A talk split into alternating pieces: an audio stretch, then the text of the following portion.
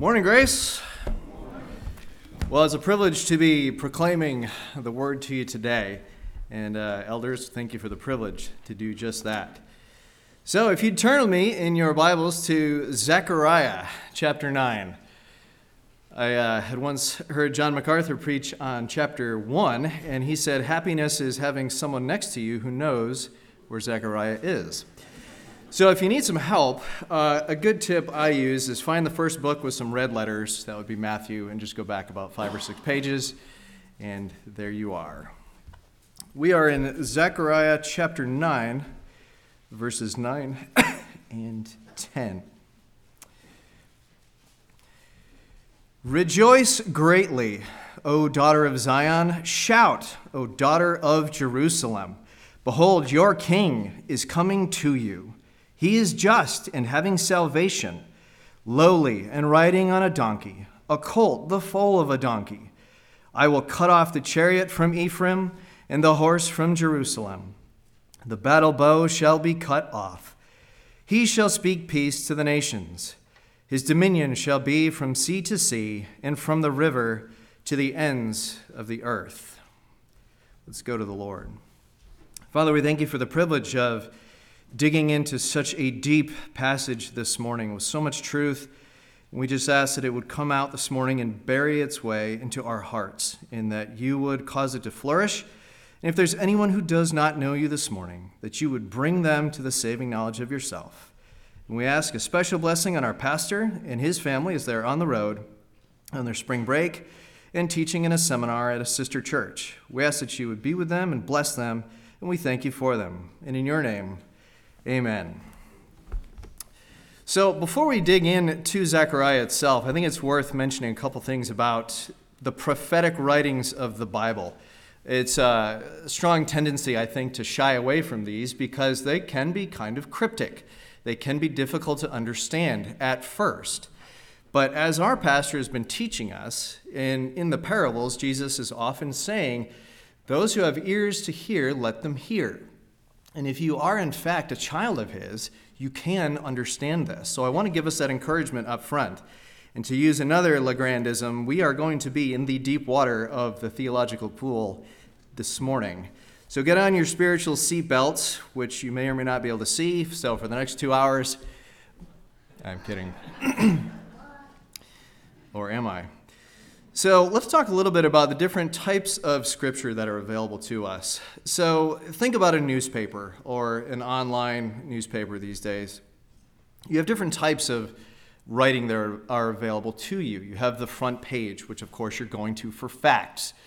You're going to find out exactly what went on yesterday. Then you have, uh, when I was a paper boy, all through high school, I did it for gas money. I used to, when I was waiting to collect from our customers for the $3 it was per week back then, I would read the editorials because we had something called the pulse line where people would call in and just vent and complain about whatever it was on their mind. And that was entertainment. But I knew that going into it. I knew not to take anything seriously that Mrs. Smith was saying about the cow that she found at midnight in her yard. So these are important things to keep in mind. We have to have a clear expectation about the type of scripture that we're reading. So, perhaps one of the ones we're more comfortable with is the narratives. So, if we think about the Gospels or Genesis and Exodus, these are largely stories of true accounts that are very easy to understand. In the beginning, God created the heavens and the earth. That's about as straightforward as it gets, right there. And we're making our way through Matthew now uh, under uh, the pastor's teaching. And we're coming to a place now where we are leaving these narratives and moving into more parables. So it's more prophetic. Then we have poetry. Think of the Psalms, okay? These are largely filled with prayers and their praise. And there's a lot of colorful language in there. And they give it to us right up front in Psalm 1. So if you think about it, the righteous man is referred to as what? A tree planted by the water. Well, I'm not literally a tree planted by water, but we get very clearly what the psalmist is talking about. Then we have the wisdom literature. So you think about Proverbs or Ecclesiastes or even some of Song of Solomon uh, or even into Job. And in these types of books, we're given general principles that are good guiding points. And they're not always facts, but we have to know that going in. Some of them are outright facts, like trust in the Lord with all your heart and lean not in your own understanding, and He will direct your paths. That is directed to us as a fact. But then there's others, like train up a child in the way he should go, and when he's older, he will not depart from it. Well, we could read that, and all of us know of people who have been raised in a Christian home, been brought up in the fear and admonition of the Lord, and then have turned away. So these are it's useful to know that coming in. You have to understand the type of literature that you're coming towards. So this morning we're going to be in one of the prophetic books. And in the Hebrew, a prophet is really just someone who's a spokesman. They're just delivering a message. It's not like Nostradamus style on the History Channel, if they still show that. I remember watching that years ago, where he's just telling the future, and it's actually a very poor interpretation of, of events. But these are prophets who took a message from God and delivered it to the people. That was simply their task. They were spokesmen. There's lots of different types of these messages that they give. Sometimes there were warnings, sometimes there were blessings. And as we'll see in Zechariah, he says that this book, the whole 14 chapters, is a book of comfort. So it is intended for us to understand this. After all, what does Moses tell us? We are to teach the scriptures diligently to our children. And it is so in Psalm 19, where it says that it is for the simple to be made wise. That's how the scriptures describe themselves. So we actually can understand this. Now, sometimes we have prophets who give us a very straightforward message. So let's think about Elijah um, speaking to King Ahab in 1 Kings 17. He says, As the Lord God of Israel lives, before whom I stand, there shall not be dew nor rain, except at my word. Now you'll never guess what happens, but there's neither dew nor rain except at his word. It's as straightforward as you can possibly get from a prophet. But then let's pivot a little bit and take a look at another instance, also in the Old Testament, not far away, where you have some images and some colorful language and things represent other things. Let's think of the prophet Nathan as he is sent to go speak to King David. Then the Lord sent Nathan to David, and he came to him and said to him, There were two men in one city, one rich and the other poor. Now, if you're not familiar with the story, King David had a man murdered and stole his wife. And this man was just a simple soldier. It was the one prize, the one ewe lamb that was precious to him. And so this man is represented as a poor man, David is a rich man. And so there's representative language to describe something that is a true story or something that's actually taking place. Okay? And it's critical we keep in mind that anything prophetic describes real events. This is literal. This is not allegorical. It's not like you have the privilege to make up something. When God told Abraham, Get thee up out of that country, he meant, very literally, Get thee up out of that country. It's not like Abraham thought to himself, well, maybe God has this idea that a new country for me is a better way of life or change jobs. If Abraham had done that and interpreted something other than literally, we wouldn't be here today. So the scriptures are intended at all times to be interpreted literally, like what they actually say and mean, and then also understanding the type of literature that we're coming towards whether it's Psalms or it's, it's narrative. We have to keep that in mind. And just a couple of background notes on Zechariah before we dig into it. Uh, Miss Angie, if you could put up the timeline on the screen for us. I recognize this is a little difficult to see. But in general, we're talking about a period of time that was about 500 or so years before Christ. So this is right up at the end of Israel as a nation receiving prophetic words from the Lord. There was going to be a period of silence where God was no longer speaking through prophets and they had to rely on his word, much like we do today. His canon of scripture is closed. There is no more revelation until the very time of the end when once again prophets will be sent from heaven. But certainly for now, we have the canon of scripture, and that is God's entire word for us. So we're about 500 years before Christ. Um, in about 586 BC, the Jews had been taken from their homeland, thoroughly expelled because of their disobedience and rejection of God. This was a desperate time in their history. There, there, was at one point where it's very likely Israel was the largest of the world powers during the days of Solomon and David. They had so expanded their territory that it was, it was just profound. It literally went from the Mediterranean on this side all the way to the river Euphrates over near Babylon and Iraq today. Just a massive land that they controlled, and even down to the uh, Arabian Gulf. But those days were long in the past, and the Jews had just spent 70 years in exile for their immense rejection of God and His Word. But He had promised that. He had told them in Deuteronomy 28 if you do not obey, you will get all these curses levied down upon you. And that's exactly what happened. So Zechariah himself, he was likely of a priestly line because his grandfather um, was, was a priest. Zechariah's name means Yahweh remembers, and that's the covenant name. That's the personal name of God. And his father was Berechiah, and his name means God blesses. And Iddo, his grandfather, also mentioned, means at the appointed time. And this is all just in the first verse or so. So it doesn't take a, uh, a rocket scientist to put this together all their name meanings that God remembers his people and blesses them in the appointed time. And that's really what all of Zechariah is about. It's about God's comfort to his people. Zechariah was a contemporary of the prophet Haggai, and he had about a 50 year ministry, and he's one of three prophets that we know of, also Malachi, to minister to the Jews after the exile. And it's a very tragic thing when you begin, just at the beginning of his book, in verse 1, he says, Thus says the Lord God. Whoops, that's Obadiah. You don't want that one. It's a great book, too, but not helpful for today. He says that in the second year of King Darius, the word of the Lord came to Zechariah. He couldn't even name it by a king of Israel or Judah because they didn't have one then. What a depressing way to begin a book of God's word, he has to start it in reference to a pagan king. That's tough. This is a difficult ministry that he had. The temple was in ruins when he came back. He was born in Babylon. He was a young man when he made the trip over with his grandfather, who I believe was born in Israel and not in exile. So Iddo would have known what it was like back in the glory days when they still had the original temple and everything was still beautiful. But it was all ruins now, and after they were given the license to go back to Israel, only 50,000 people went. So a lot of times we think the book of Esther is fantastic, but it's actually, it starts off bad. They shouldn't have been in Persia. They should have gone home. God wanted them to go home, and in fact, had commanded them to do that, but only a small remnant actually did.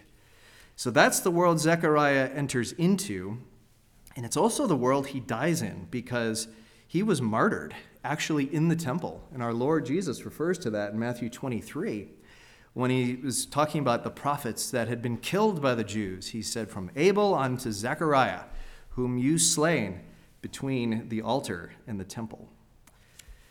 So this is a man who truly had it, he had a rough life in exile and then coming to be part of the remnant. But he was privileged to hear this word of comfort from the Lord. So now we're going to dig into that.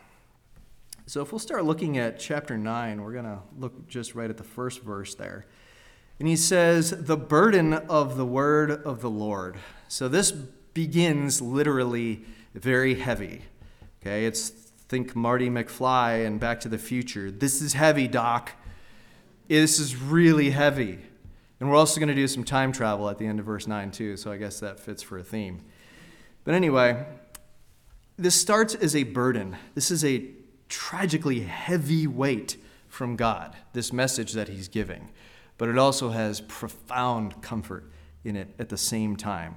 And so I just picture Zechariah writing this down and just reading it to everybody he can think of, he can find, just screaming at the top of his lungs in the streets for everybody to hear this word that he was given straight from God. Verses 1 through 8 uh, they describe to us a prophecy that will take place in the future from the time of Zechariah. Remember, 500 years BC. So I am going to read it to you, and most of it is going to make zero sense to you, but that's okay. This is not the part of Scripture that we're going to be explaining, but you do need to hear this as the backdrop for verse 9. And we'll explain it a little bit, but we won't go into tremendous detail the burden of the word of the Lord against the land of Hadrach, and Damascus its resting place. For the eyes of men and all the tribes of Israel are on the Lord. Also against Hamath, which borders on it, and against Tyre and Sidon, though they are very wise. For Tyre built herself a tower, heaped up silver like the dust, and gold like the mire of the streets. And behold, the Lord will cast her out. He will destroy her power in the sea, and she will be devoured by fire. Ashkelon shall see it and fear Gaza also shall be very sorrowful, and Ekron, for he dried up her expectation. The king shall perish from Gaza, and Ashkelon shall not be inhabited. A mixed race shall settle in Ashdod, and I will cut off the pride of the Philistines. I will take away the blood from his mouth and the abominations from between his teeth.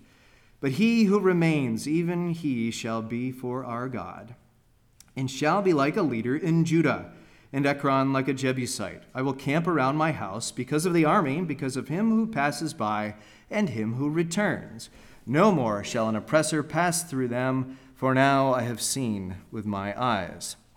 Verses 1 through 8, uh, I understand there's a lot of cryptic language in there, but it essentially describes what happened. Well, not essentially, it exactly describes what happened in 333 BC when Alexander the Great literally followed this exact path of conquest through the Palestinian area where Israel is and down almost into the, uh, into the desert where the Jews wandered. This is prophecy fulfilled. Each one of these cities was sacked by Alexander. And we have to make special note here that this was also recorded by Josephus, the early, um, early first century Jewish historian. And he mentions Alexander going through all these cities. And he was not known to necessarily be a favored person among the Christians, but he described exactly what happened. And history shows it to us. And if you're interested in looking something up on Google Earth later, uh, the city of Tyre was, a, was, in, it was really a city state on an island. And this describes how it's taken out. Well, Alexander, when he came through, was just incensed that they had built this fortress around their island and he just in his rage built this kilometer long causeway of junk and rubble and wood, everything he could amass, and built this all the way out to the island and took it over. And you can still see the remains on Google Earth today if you look at it. So you can check that out later, an hour and a half from now.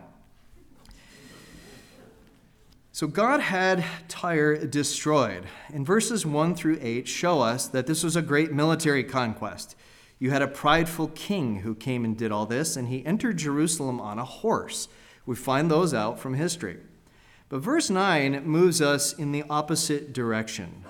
We are coming to a place where we see there's a very humble king who comes into Jerusalem, and we celebrate this on Palm Sunday. But it shouldn't be a surprise to us because the scriptures tell us that God has chosen the weak things of the world to put to shame the things which are mighty. Verse 9, uh, if you happen to be taking notes, uh, you can either provide you can either use two very clever headings, verse 9 and verse 10, or you can break it up into four parts here. So we'll get to the first part in, um, in just a second. The, this first part here is going to be about the daughter of Zion and the three commands that she receives. We see in all of this, 9 and 10, God's faithfulness. Okay, we talk a lot about that term. What is faith? What is faithfulness?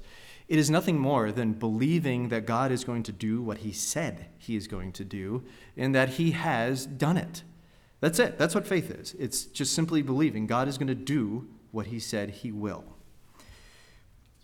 In Isaiah 46, as our brother Rick had read this morning, and when thinking about the idea of prophecy, God declares the end from the beginning, and from ancient times things that are not yet done. In Zechariah's day, they had no idea that this stuff was coming. It was 140, 150 years later that Alexander made his march through the Middle East. Indeed, I have spoken it, I will also bring it to pass. I have purposed it, I will also do it. I read somewhere, and uh, memory fails me where I got this, but the chief means of demonstrating the truths of God's word are found in fulfilled prophecy. That's why God gives us prophecies, so we can see that it's fulfilled, and then we can trust Him that He's going to continue to do that. It's the same thing with the miracles. God didn't just give people the ability to indiscriminately do miracles. It was actually very rare in the scriptures that, that you had that ability. But in every instance, He gave people that ability to testify to the fact that they were actually bringing God's word. That's the only reason. And it's the same thing with prophecy. It's not to show off the prophets, it's to show off that God is faithful. Now, a lot of times we will give a gospel call or a gospel message uh, at the end of a sermon, but this one requires it be done at the very front because if you don't accept Christ, if you don't turn from your sins, you will find yourself on the other side of this book. All of the curses that are mentioned in Deuteronomy and then here in Zechariah, they fall on us if we don't repent and turn to Christ. So Zechariah knows that, and he starts things off with a word from the Lord. In chapter 1, you don't have to turn there, but it says, In the eighth month of the second year of Darius, the word of the Lord came to Zechariah, the son of Berechiah, the son of Iddo, the prophet, saying, The Lord has been very angry with your fathers. Therefore say to them, Thus says the Lord of hosts, Return to me, says the Lord of hosts, and I will return to you says the Lord of hosts. So that is my earnest cry and prayer for you today that if you have not come to Christ, that today is your day of salvation, that you will come to him, and that all the blessings we're about to mention can be yours. But you absolutely must turn to him first. That is essential. And that's why Zechariah starts off where he does. Now that the introduction's over, let's move into verse 9. Rejoice greatly, O daughter of Zion. Shout, O daughter of Jerusalem. Behold, your king is coming to you. We see three commands here given to this daughter of Zion. And this is where we start to get into some of that symbolic language, that colorful scripting given to us by the prophets, that we have to dig in a little bit to understand it, but we can get it. So, who is this daughter? Well, this daughter is nothing more than Israel itself. And Israel is also referred to as a daughter elsewhere in the Old Testament, in Zephaniah. Sing, O daughter of Zion, shout, O Israel. But Israel is also referred to as a bride, and that is another reason why the daughters of Jerusalem are supposed to celebrate. It's as though it was a wedding, and their bridegroom is coming. Hosea tells us, this is the Lord speaking, I will betroth you to me forever, speaking of Israel. Then in Jeremiah, Return, O backsliding children, says the Lord, for I am married to you. And we cannot miss the fact, too, that the church age, where we are now, us, those who are saved and in the family, we are also the bride of Christ. Revelation 19 7 through 9. Let us be glad and rejoice and give him glory, for the marriage of the Lamb has come.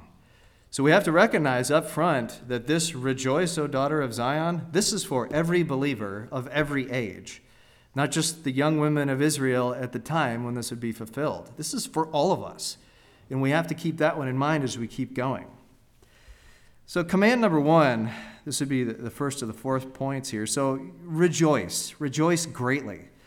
Well, this is a violent emotion. This is not just you're happy. I remember in 2004, I'm from Massachusetts, and when the Red Sox finally won the World Series, that was just this epic moment that none of us knew how to handle.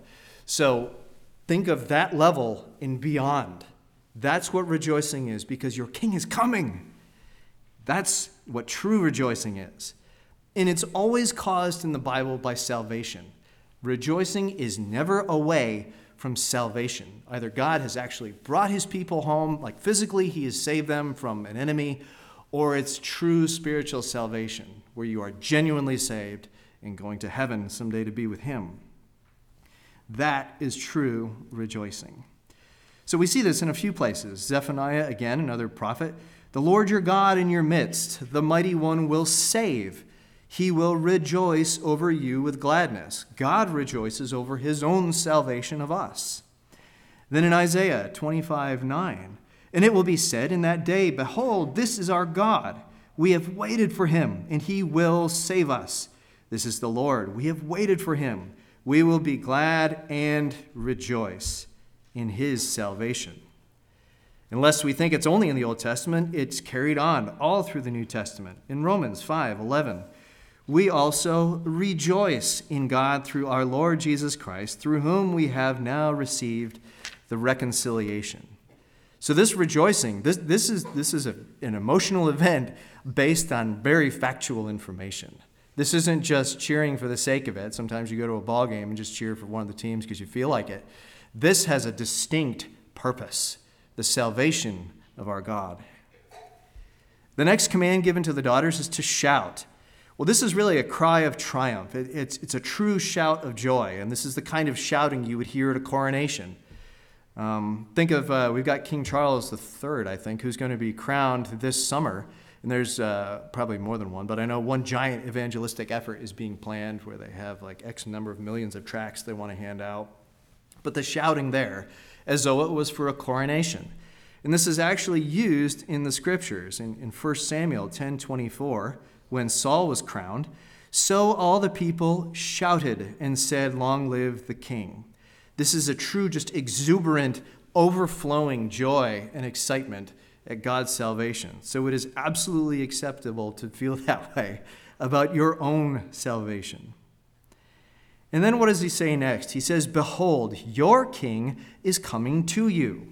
Well, the fact that it says your king is very important. And, and again, with the prophetic writings, we got to pay really close attention to every single word because they matter. Your king, this person could only be the Messiah. There was no king in Israel, and the only other king promised was going to be the Messiah. Israel had no king. But this person must also be of Israel couldn't just be a foreign king. It couldn't be Darius. It couldn't be Alexander. It couldn't be Charles. It couldn't be anybody. Deuteronomy 21:15 tells us to this is God speaking to his people, you shall surely set a king over you whom the Lord your God chooses, one from among your brethren. You shall set as king over you. It couldn't be anybody but someone from the line of David and filling all the other requirements of a Jewish king. He had to be born in Israel, he had to be born of the seed of David, he had to be Jewish, and this was perfectly fulfilled in Christ. And probably the most epic passage of Christ's coming into Jerusalem as the king of the Jews, Matthew 21 9. What do they say to him? It's a phrase we've, we've heard before many times Hosanna to whom? To the Son of David. They got it. They knew the prophecy of Zechariah. They knew that this was going to be their king. They didn't say that when Alexander showed up or anybody else. They knew it when Jesus Christ came in. And it says, Our king is coming to you. Your king is coming to you. Well, we can't miss that either. There's a, there's a song we sing you know, for the youth. You probably think we sing it every week in Adventure Club, and that might more or less be accurate. But it's called Jesus Strong and Kind. And one of the phrases in there at the at the very end, excuse me, Jesus said, If I am lost, he will come to me. And that's exactly what he does. We can't go to him, it's just not even possible. There is none righteous, no, not one. There is none who seeks after God. Romans chapter 3, 11. We see Jesus clearly comes after us now, spiritually, and he came to them then, physically. Think of Luke 19:10, for the Son of Man has come to seek and to save that which was lost. So you get this picture of a king who is coming in to save. But he comes in humbly. And we want to see what kind of king this is. This would be point number 2.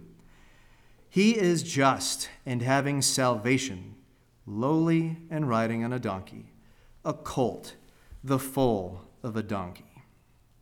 So, what does it mean to be just? Well, just look at a couple scriptures to figure it out. Just is another word for righteous. Psalm 7:11 tells us God is a just judge. So we have to catch that. There's only one just judge, and that is God himself. So we just do the math on this. If God is the only one who's just, and this king that's coming is a just king, well, we did the math on it. That is God Himself coming in the flesh. There is no mistake. The Messiah is divine. Isaiah 6 3, we've heard this many times and sang it. Holy, holy, holy is the Lord of hosts. That is who he is, and that is the character of this humble king coming in. Only God is just, so the Messiah must be divine. First Peter tells us, For Christ also suffered once for sins, the just for the unjust. This wasn't lost on Peter. He understood that he was, in fact, just. And he did so that he might bring us to God. So we have this just king, and he comes in having salvation. He is just and having salvation. Well, in the Hebrew, salvation is a term that means just to set free, to give wide open space. I think of our dog. She was, um, she's, she's a stray we found actually right in front of Paint Rock Baptist Church. She was just like in the middle of the road. I wanted to leave her, but the kids said, no, you have to take her. So now we have a dog, and she's been with us for six months. Well, when she gets the chance to get out of her area or into the yard, she's a giant polar bear of a thing. I don't even know, East Tennessee mutt but she bolts. I mean, she's gone, okay? She's got wide open space. That's the picture that you get here. Salvation is setting free into wide open space. And the opposite of that would be slaves to sin, because that's what we're actually slaves to. We are not free because we are slave to do the wrong thing without God. Romans 6 makes that very clear. We are slaves of sin. But the upside here is Romans 8 1 and 2 tells us, there is therefore now no condemnation to those who are in Christ Jesus, those who are free and saved. For the law of the Spirit of life in Christ Jesus has made me free from the law of sin and death. That's what this king is doing. So you're getting this build up picture of who he is. He is just, he is bringing salvation. What do we have next? it says he is lowly and riding on a donkey, a colt, the foal of a donkey. You get a little bit of uh, Hebrew poetry in here because these two lines are really just restatements of each other. You see this all the time in Proverbs, they just kind of restate themselves. And there's actually four separate words here that refer to this, this donkey. He comes in and this is just a poetic way of describing it, not on a king's steed, not on a king's horse. Yes, back in the day in Judges and at other times, and even when Solomon was crowned, he was crowned on a donkey. But that wasn't his jam, it wasn't cool enough for him, so he upgraded to horses.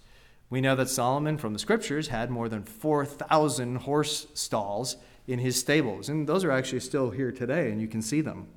So he made a change in animal and since then, the horse has always been the symbol of a true king coming in.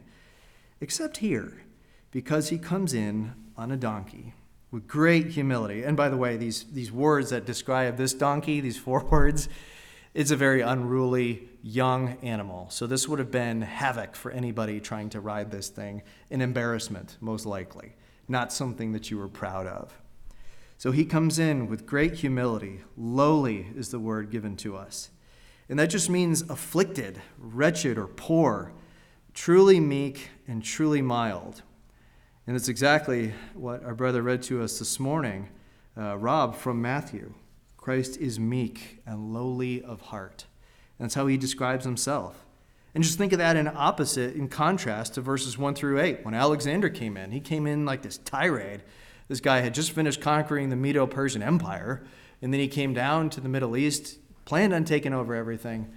But amazingly, he didn't go after Jerusalem. But that shouldn't surprise us because God said he wouldn't and he would spare it. So, this lowly king who's coming in perfectly describes our Lord Jesus in his immense humility. Matthew 11, 29, he says, Take my yoke upon you and learn from me, for I am gentle and lowly in heart, and you will find rest for your souls.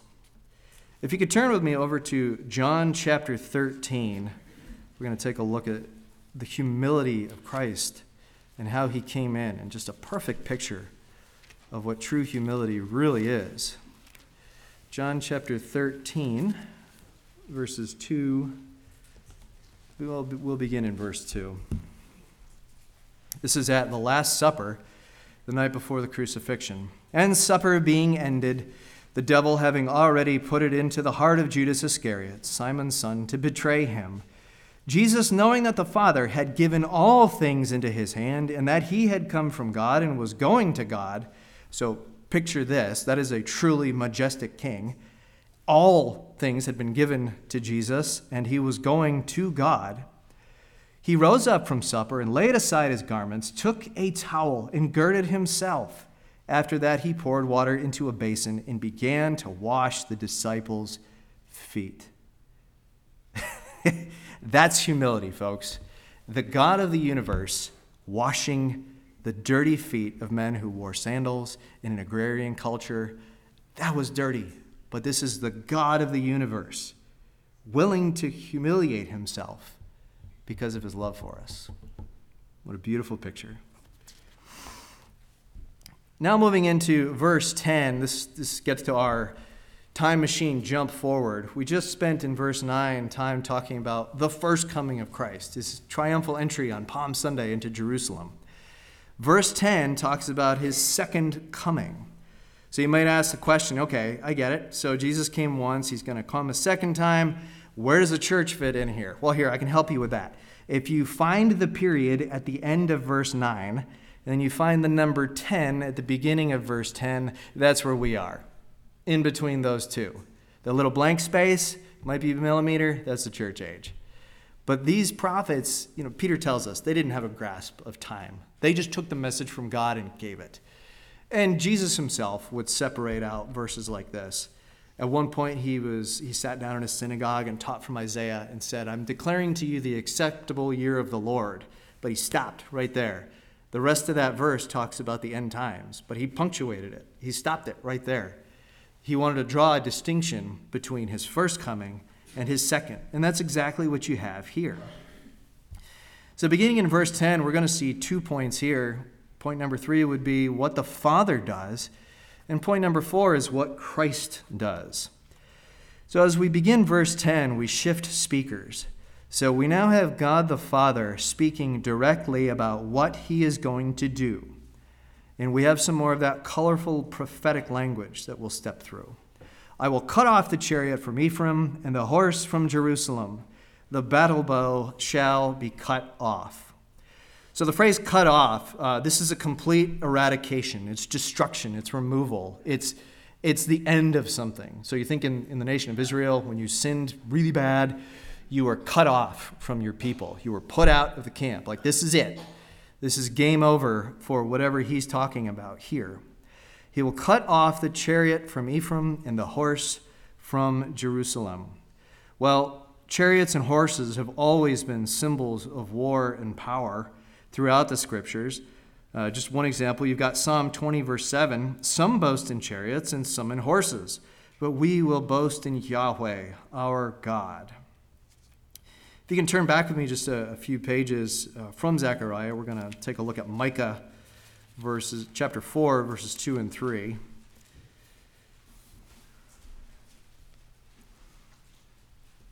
We're in Micah 4 verses 2 and 3. Maybe back about, I don't know, 8 or 10 pages from Zechariah, maybe a little more. Micah 4, verses 2 and 3. This is speaking of the end times when the Lord comes the second time. This is important for us to see. Many nations shall come and say, Come and let us go up to the mountain of the Lord, to the house of the God of Jacob. He will teach us his ways, and we shall walk in his paths. For out of Zion the law shall go forth, and the word of the Lord from Jerusalem. He shall judge between many peoples and rebuke strong nations afar off. They shall beat their swords into plowshares and their spears into pruning hooks. Nation shall not lift up sword against nation, neither shall they learn war any more. This is the end of all violence, the end of all war. This is the true peace that only Jesus Christ can bring.